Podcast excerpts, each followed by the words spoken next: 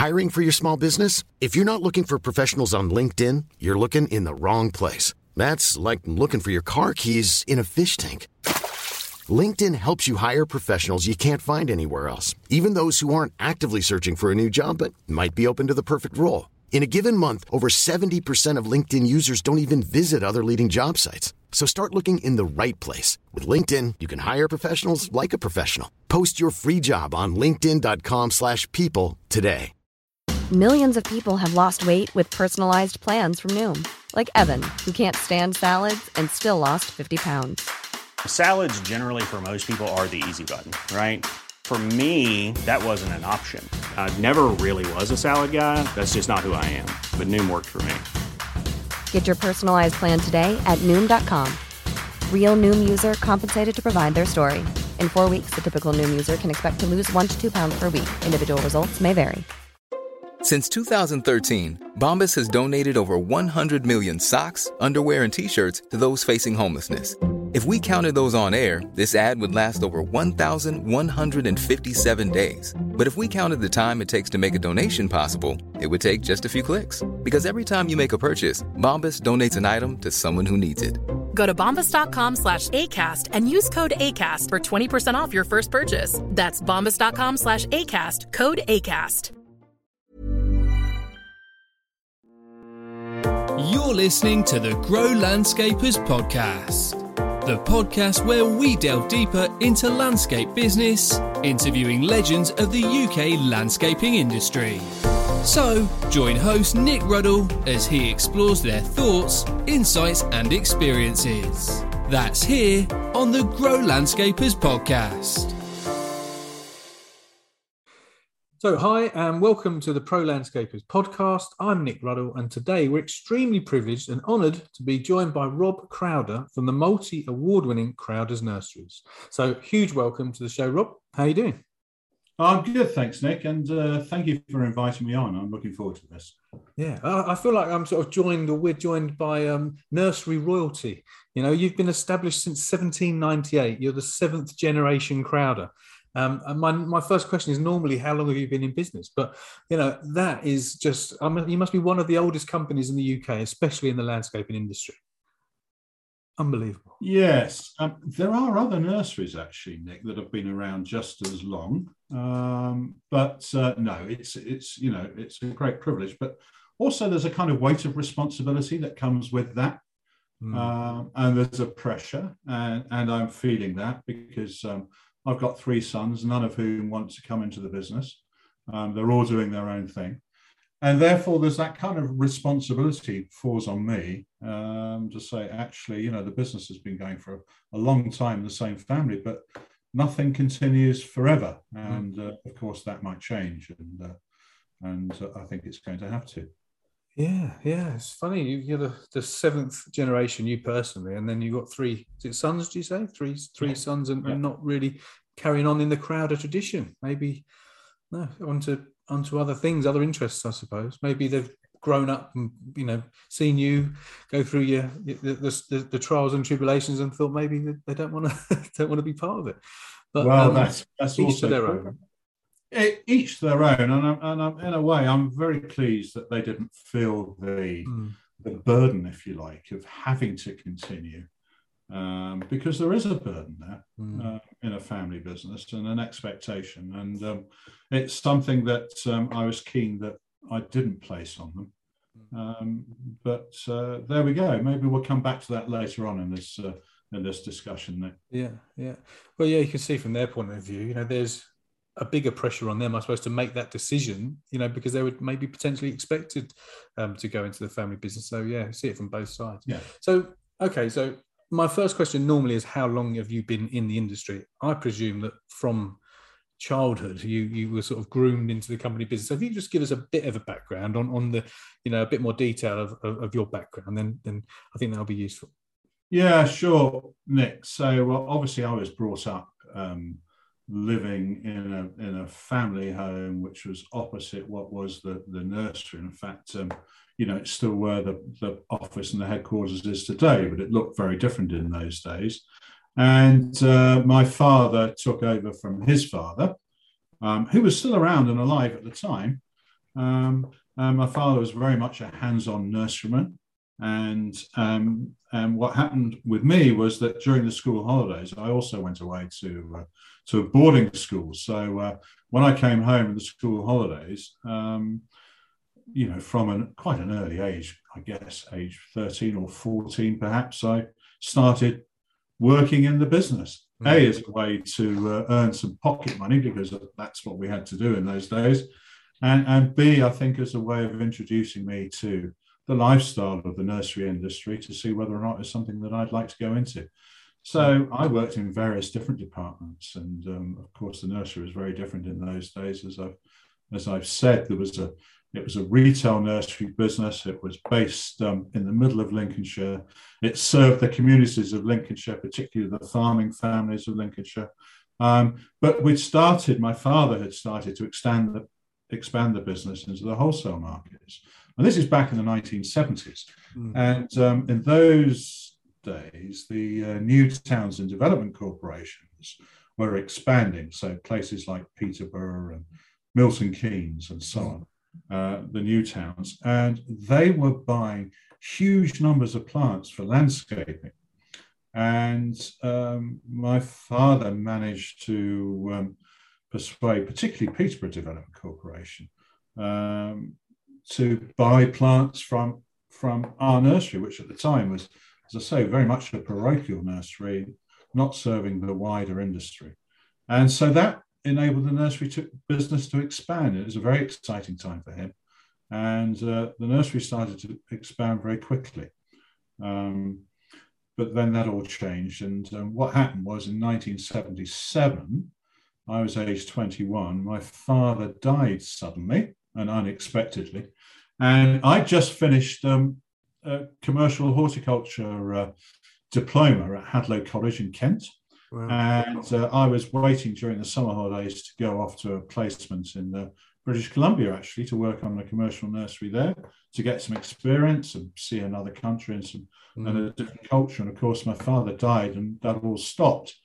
And suddenly, um, at the age of 21, I was faced with taking on the family business. Um, and of course, you know, it's a very young age to do that, Nick. Um, but I had the benefit of youth on my side, and at the time, you know, be- you believe that uh, you know everything, but in fact, well, you don't realise that you don't know very much at all. Yeah. But that's the wonderful thing about the naivety of youth, and uh, I kind of blustered my way through it with uh, with a lot of help from some good lieutenants that my father had, who were mm. very loyal to the family and very keen to help me uh, make a success of it. I suppose it's the power of having great people around you, isn't it? I suppose you mentioned about pressure earlier for your children feeling the pressure and the pressure that's always on you, but the pressure on your shoulders at 21 from the, the six previous generations that's a, that's a that's a hell of a, a pressure in itself. So I think if you can overcome that and and and grow the business, that then helps give you belief you know going forward that you can achieve anything presumably you know if, if you if you make it success from such a young age of such a big company Yes, and, and I was very lucky um, in the late 70s, taking on an early age. It was a time when there was uh, uh, high inflation, um, high demand for the nursery product, and it was, I mean, there were lots of bumps to come along the way. Um, but as I say, the development corporations were, the, the demand was huge in those days. And so all nurseries, all UK nurseries were able to expand on the back of that um, program of development. Mm. So uh, it was a it was an exciting time and a lucky time, but that soon uh, came to um, an abrupt standstill with the Thatcher government, with the market crash in 1987. Mm. Uh, another recession followed quickly in, in, the early 1990s, and things all came tumbling down. Um, massive changes, and of course that's a time of privatization as well, and that's when actually landscape contractors, Nick, and this will be interesting for the discussion. Mm. Um, uh, privatization came about. So, up until that point, um, our plant deliveries were made directly to local authorities or development corporations. They had their own direct workforces and they would do all the planting. But the Thatcher government changed that and brought about, you know, um, privatization and compulsory competitive tendering. Mm. And that fueled the expansion of what we now know as the, the landscape contracting industry. Wow. Um, because all that work had to be put out to competitive tender. Yeah. Wow. So quite a good thing, really, for, for the contractors out there. Uh, for the contractors, absolutely. It's quite unsettling for us that we're used to supplying, yeah. um, you know, a few very big buyers to then suddenly have to be yeah. uh, change our business model and start supplying lots and lots of individual, much much smaller contracts. Yeah, brings its own challenges, doesn't it? Really. Yeah, so, absolutely. So, so I'm going to ask you now, what what does the business, what did the business look like when you took it over in terms of the the people, the land, the the the amount of people you had, um, the turnover, all those kind of things, and then I'm going to ask you, what does it look like now, all those years later, forty odd years later? Yeah. Okay, so um, it, it was uh, it was quite it was a labour intensive business. So I think there were about twenty five or thirty people on the books when I took over. Um, but it was very much a retail focused business. So, um, so we supplied the needs of the local community, as I've said. So we had a, a, retail nursery outlet. People could come and buy plants directly from the, the farm gate, as it were. But we also had shops, and we had a shop in uh, Skegness, and we had a shop in the market town of Horncastle. And we even had a guy in a van that went and stood on the local markets in all the market towns in Lincolnshire. and, uh, you know, taking orders for roses and, and shrubs for the garden and apple trees and all these kind of things. And they take orders, and the orders would be uh, would, would be kept until it was time to deliver them in the bare root season in the autumn. So wow. completely different to what totally it is. Totally different. Yeah. And um, phone's going. I'm just going to switch that off. Okay. Uh, and um, so yeah, so you know, turnover was something like a quarter of a million pounds. Um, I think uh, you know we're now doing uh, that in one week rather than uh, rather than uh, in one year. But of course, there's been massive inflation since then, so that's not a direct comparison. No. Um, but uh, um, so yeah, very different. And now, what does it look like? Well, um, we've been through various uh, iterations. We've built a garden centre. We've had uh, um, garden shops attached to supermarkets. We've had various bits of diversification along the way, but we've we've got rid of all those now, and we've mm. sold the garden centre, and we're now uh, just a wholesale nursery, totally focused on supplying the landscape and, and woodland markets. Um, and we've got 50 people, and uh, we're going to be doing eight million pounds this year. Um, and uh, it's uh, now a very profitable business. Um, it hasn't always been that way because margins have been incredibly tight.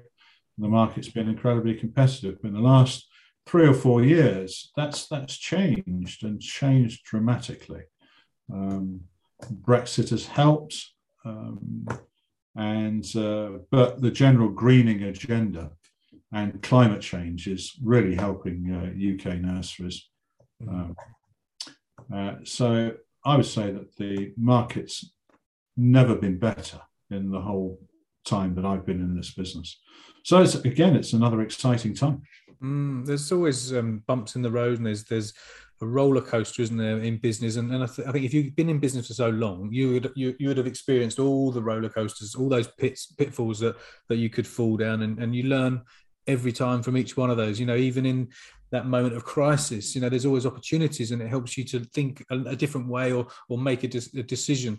Um, you mentioned there about you, you got rid of all the, the shops and selling to the public and selling off the off the markets and all that, and focus, just purely focusing in on the industry and supplying yeah. wholesale to the industry. And yeah. since you have that one focus, I think a lot of people um, yeah. could learn from that because what I see, and you know, I coach a lot of landscapers, and you know a lot of landscapers, and you know, sometimes you could be t- tempted into to, to, going off track and think, oh, we'll get into outdoor kitchens, we'll get into this, we'll get into to that, we'll do start offering uh, swimming pools, or we'll start doing um, garden rooms, and and sometimes yeah. if you lose focus of your core business, your core offering, yeah. you, you create a bit of a monster for yourself. Absolutely, and I've done all of those things, Nick, in my time. So, uh, um, you failed your way because, to success. yeah, yeah, because uh, what, I'm one of these people that you know. I think recognizing your own strengths and weaknesses is a, is a really it's a, it's a it's a very important stage to get to in your business life. And if you can be honest with yourself, um, what are your own strengths and weaknesses? And and and my uh, my weakness is my attention span. So you know I've got a very poor attention span, and uh, get bored very quickly, and so I'm not a great manager. Um, and you know that's quite common with it's quite a common entrepreneurial trait and it took me a while to actually recognize that and be honest with myself mm. and um, you know now i'm very open and honest about it and um, you, you, know so um, i don't involve myself in day-to-day routine because it's not my strength or forte um, I think it's so important for everybody to understand that in at whatever position you're in in a company, you've got to play everyone to their strengths. And sometimes we try and put round pegs in square holes. And yeah. like you say, understanding where your strengths lie, understanding where the business owner's strengths lie, generally not very good at doing the work or or or managing, but very good, like you say, the entrepreneurial spirit is that, oh, I like, I want to do that, I want to do that, I want to do that.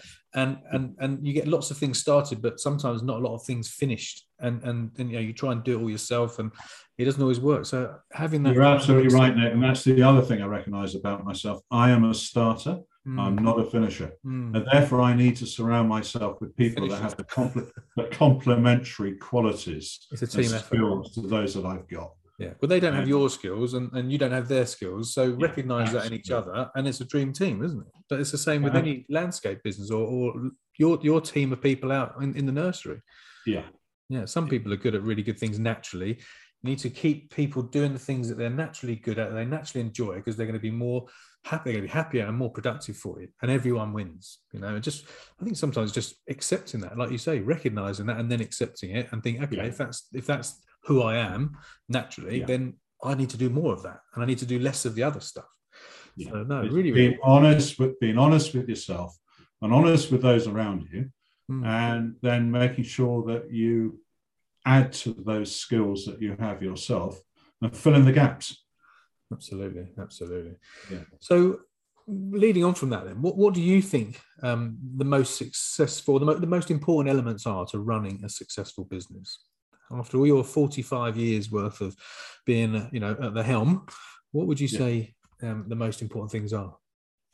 Um, I, well, I think in terms of growing a business, and this is one of the things you asked me to, to think about, Nick, in terms of growing a business, and um, it's about having a vision. Because if you can't see ahead, you can't find the road ahead. Um, in, in, in, in my opinion. So you've got to be able to see where it is you want to get to. And then the road becomes clearer and um, uh, uh, and I, that's where I have a strength. But the the challenge then is to bring other people along that road, and um, so you have to articulate that vision and and share it with those people and get them to see the way ahead to enable you to go forward. Um, and, and that's what I would say is really the most important thing in terms of growing a business. You have to know where it is you want to get to. Yeah, that's so good, and that, and that's so in line with the with what we preach to our clients or you know we advise to them because if you don't know where you're going how do you know how to get there? If you did, if you went on a I don't know you booked a holiday and you didn't know how to get there and you said come on kids we're getting in the car. I don't know how we're getting there but we're just going to sort of wing it. How many yeah. mistakes would you think yeah. you'd make? How many times would you go wrong? How you know how how costly could that be? It could be exhausting. Um, but getting the right people on the bus and making sure that they're all aligned with this is where we're going there's a common goal for the whole everyone in the company I think so, but I but I also think Nick, that you can't be too prescriptive in that. So you can't define a precise destination. No. You can you can define an area of where you you can see yourself and where you would like to be, and you know you might start off on that road, and then there might be a little bit of a fork in the road at some time to come, which you hadn't anticipated. Yeah. And um, so some people say, well, how can I, you know, define where it is I want to be? Um, but it's it's I keep coming back to that point about having a vision and and, and in a way a dream of where you would like to be. Yeah, I think that's so such a good point. a nice sort of addition to that is because the, the further you go out in time, the hazier, the foggier that becomes. So yeah. I think you've got to know roughly where that is. But even yeah. though you, if you can't define it, you need, you need to know roughly that's the direction. And then you go, right, if we've got stakes in the ground, we've got key milestones, right? So if we want to be roughly here in 10 years, where do we roughly need to be in five? Therefore, yeah. in three years, we can probably guess a bit more accurately what that looks like. And then 12 months, we, we pr- pr- pretty much know what that milestone is and then work back to the, the, the next 90 days. But yeah, you have that vision of roughly where you're going, what direction you're going to go, what path yeah, you want to take. I think that's really important. But I think people misunderstand that, Nick, to say I think you have to be terribly prescriptive.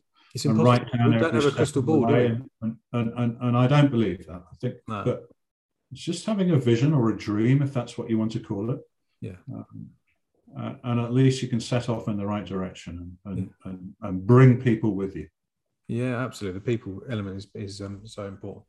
Good stuff. Um, okay, so look, really good to know where we're going, but sometimes there are bumps in the road. Um, so, what are the biggest mistakes that you think you may have made, or or the biggest lessons that you've learned? Yeah, okay. Well, I've made so many mistakes, Nick. We haven't got time to go through all those. Sell your way to success, Rob. That's what it is. Yeah.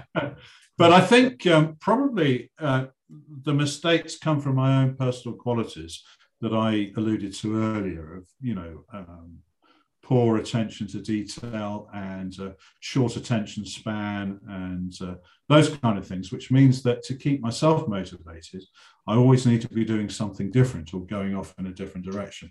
And the way that came about in my own business was that, you know, I took every opportunity to go into another area, whether it's a different market or a diversification or try something new. Mm. And I was constantly starting these new projects mm. or uh, different markets, and it was all you know, and we could never see them through successfully. A because we didn't have the resources to, to do that, and B because I wasn't the finisher myself. So that's the biggest mistake I've made in business is trying to do too many things um, and going off in all sorts of different directions and lacking that focus. And uh, so, you know, we've learned from that. Um, I've personally learned from that. And uh, a part of that learning was recognizing, as I said earlier, my own strengths and weaknesses, because we all have them. Um, we do, we do, and then we, it's it's admitting to them and knowing where they are. So sometimes we, we we may delude ourselves that we're really good at something. Actually, we shouldn't yeah. be doing. Someone else will probably be better than us. That's what Richard, yeah. Richard Branson says. Says um, you know always re- recruit people that are better than you in those positions because if you get involved, you actually make things worse. So look, employ people that are, are more la- naturally sort of um, inclined to do some things. So um so obviously you've had a few mistakes. That's um if you hadn't, then you probably hadn't been hadn't been pushing hard enough or trying enough and doing enough. But you know, you mentioned about having a vision, and with hindsight, it's always great to look back. And I think this is why it's good to speak to someone like yourself that can really help people to maybe avoid some of those pitfalls that, that they might have otherwise fallen into had they not listened to to the words of wisdom of someone like yourself. But if there was if there was one major challenge or, or obstacle that you've had, what do you think that might be? You know, and, and and if you just explain what it is what did you do about it and and what did you learn? What was the outcome? It'd be interesting to, to find out. Yeah well i have to go back a long way for that one. So the the, the biggest problem we had was back in 1987 um, so you have to um, recognize that back in those days it was a boom and bust economy and massive growth in the mid 80s. You know, it was mm. just crazy, crazy growth, um, particularly the property market and the housing market and general commercial property development and speculation. And uh, the business at that time, we we're involved in supplying three main markets. We were growing a lot of trees for the commercial forestry market, uh, which was uh, a tax dodge, effectively. It was the forestry investment market and wealthy individuals were investing in uh, commercial woodlands in Scotland because they were getting uh, massive tax advantages from doing that. So there's a whole industry spawned out of that. Uh, and Nigel Lawson stopped that in the budget in 1987. And at the time, I think we were growing 2 million Sitka spruce trees for shipping to Scotland. And overnight, suddenly, there was no market for those trees. We weren't the only ones. There were lots of nurseries in the UK growing conifers for that market in Scotland. And it's just stopped overnight. Now, when you're running a nursery business, you, you, particularly to grow plants like that, there's a kind of three year lead in period. Mm. So we've got three years worth of stock at different stages of production to fulfill that 2 million trees a year demand. And so, so not only did we lose the sales, and the profit on those sales, but we had a load of stock that we had that was then then became worthless. That was one part of it. Second part of it, we were supplying the garden centre markets in those days. We we don't do much for the garden centre market anymore. That's deliberate. Yeah. Um, but our niche in the garden centre market was ornamental trees, and we were selling ornamental container grown trees to garden centres. And typically, people were, were when they bought a new home, they would plant a tree or two in their in their gardens. It's not something that you plant every year in a garden. It's particularly when you move home. Well, the the, the housing market crashed in the early 90s. Yeah. So this that was hot on the heels after the uh, the forestry market crash. So we were exposed to that market and um, yeah, yeah, and it was, and then there was the general recession. So we were, and and we'd actually at the time we borrowed a lot of money to build a garden centre in 1983, and uh, then, of course, you know, uh, interest rates went up.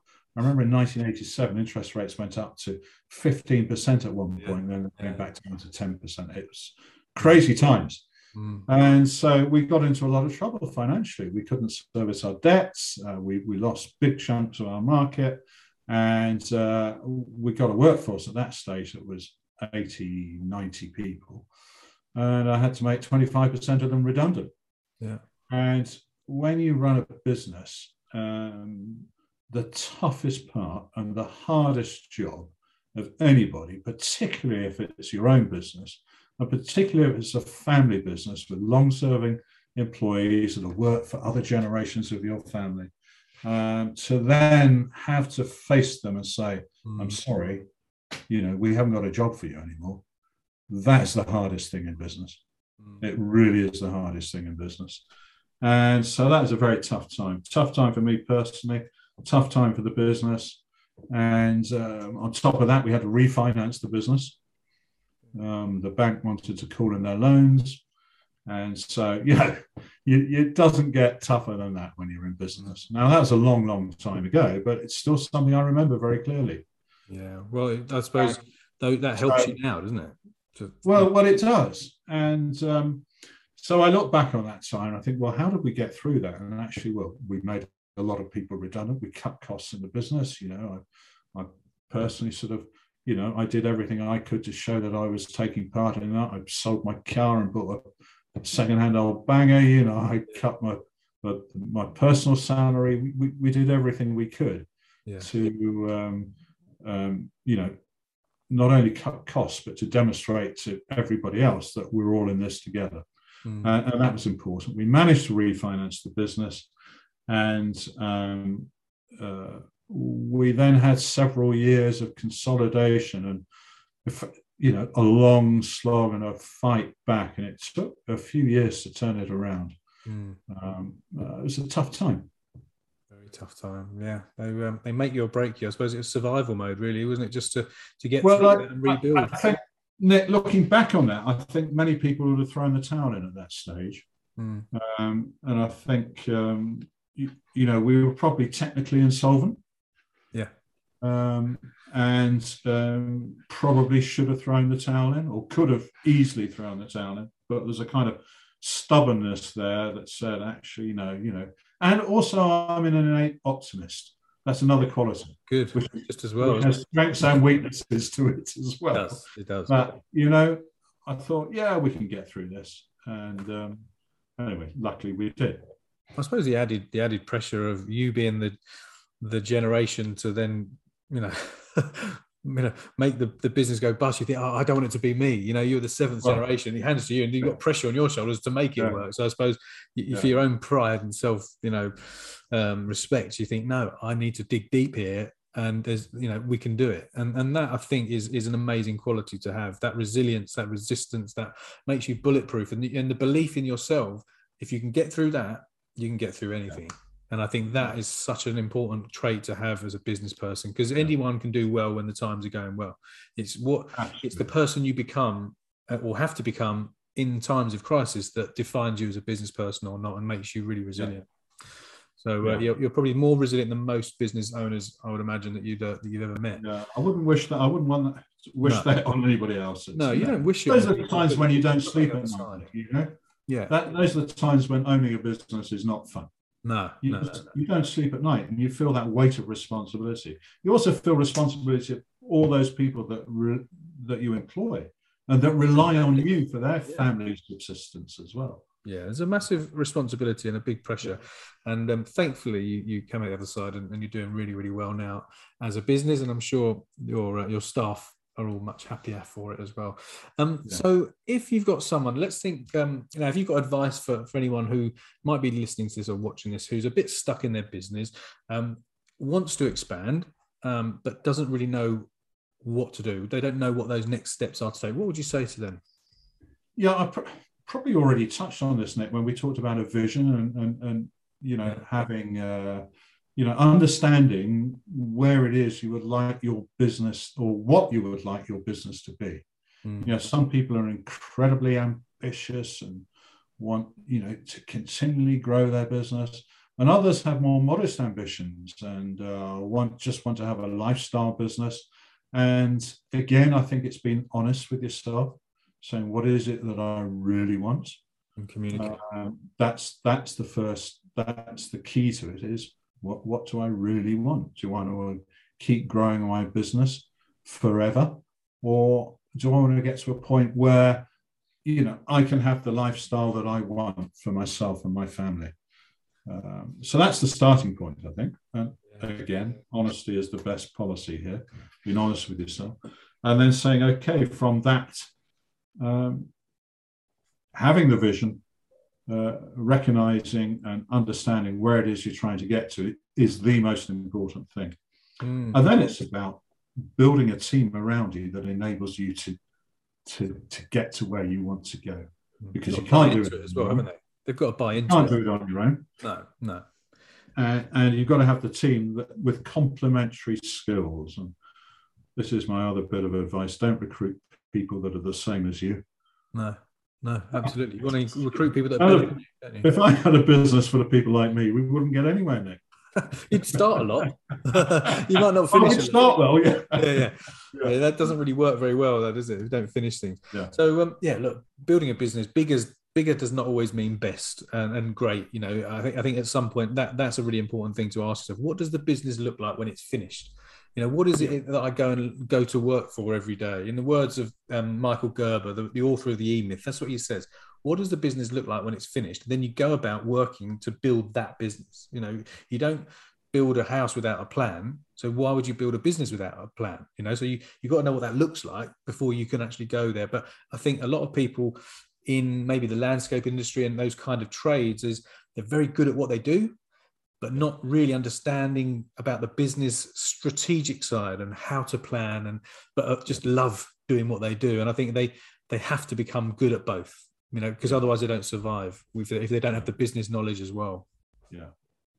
No, So- that, that's that's correct, and I think you know I wouldn't want to frighten people off in terms of thinking, oh, I've got to have a plan which you know which absolutely identifies and and and, and specifies every step along the way. Because life isn't like that. You know, we're entrepreneurs and business people, and even you know, you go to business school and you're told that you've got to have a business plan, uh, and and that can put people off. You know, and I would say Yeah. you know don't don't worry about that too much you know that will work itself out if you know where you're going and that's my big belief Yeah. is If you know roughly where you're going. Yeah. you Yeah. know, you've got to know where you're going Yeah. Yeah. and then you'll work it out you'll work it out how to get there along the way yeah. you, you can't prescribe every step that you're going to take for the next five years uh, i would discourage people from that because that's too daunting a, a prospect Yeah, yeah. Don't put yourself under too much pressure from day one. I think if you know roughly where you want to go, leave it at that, and, and don't be too prescriptive as in terms of exactly what that looks like. But I think you've got to have a, a vague understanding of where you want to get to. How big do you want to make this business? Is it going to be a one million pound business? Is it going to be five? Is it going to be 20? Do you want to take over the world? Do you want to go national? And if, if the answers to that is actually no, I just want a nice lifestyle business. I want to have a really tight, cl- uh, close team that makes a nice profit, and you know everyone's happy. Then that's right for you, isn't it? It's not. Yeah. It's not right for everyone. That's the point. I think that's the most important point, defining what it is that you want from that business. Yeah. Whether it's you want to grow a huge business to sell for multiples and you know. 15 years time, or whether you just want a lifestyle business with, uh, Everyone's different. you know, Everyone's different. everyone's different. Yeah. There's no right or wrong way. Rob, it's been an absolute pleasure. I'm going to leave it on, on that note. I think that's some great, um, wise words, great pearls of wisdom. And um, if someone wants to get in touch with you, whether it's for to come and work for you uh, or to come and um, you know use you as a as a supplier for all their all their things plant wise and, and trees, what how would they how would they get in touch with you? What's the best way for them to get in touch with you? Well, there's our website, which is crowdersnurseries.co.uk, or email inquiries at crowders.co.uk. I should say Crowder is spelled C R O W D E R. A lot of people think it's there's a TH in the middle. A lot of people think it's Leslie Crowther, I suppose, Exactly. as opposed to Crowder. anyway, thanks, Rob. Um, it's been a real pleasure listening to you. Really interesting, fascinating story. Um, let's uh, hope for many, many more years to come um, that you're going to keep flying the flag for the, the Crowder family. So, um, absolutely amazing. Fair play to you. And um, it's been a pleasure speaking to you. Thanks for your time. Yeah, you too, Nick. Thank you so much. Cheers, Rob. Take care. Bye Yeah, bye now. Thanks for listening to the Grow Landscapers podcast. To get in touch and see how we can help you with your business by emailing nick at nickruddle.com.